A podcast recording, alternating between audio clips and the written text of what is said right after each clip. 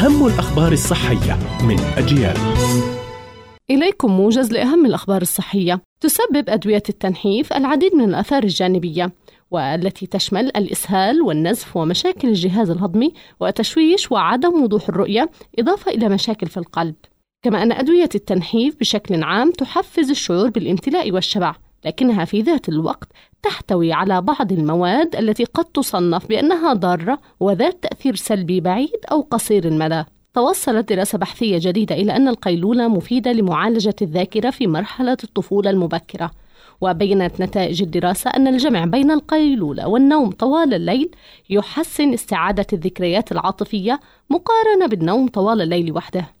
بذور الكتان هي ذات لون بني ناعمة ولامعة وهي صالحة للأكل إذ تستخدم كأحد الأغذية الصحية وتعتبر من مصادر أحماض أوميجا 3 والألياف الغذائية.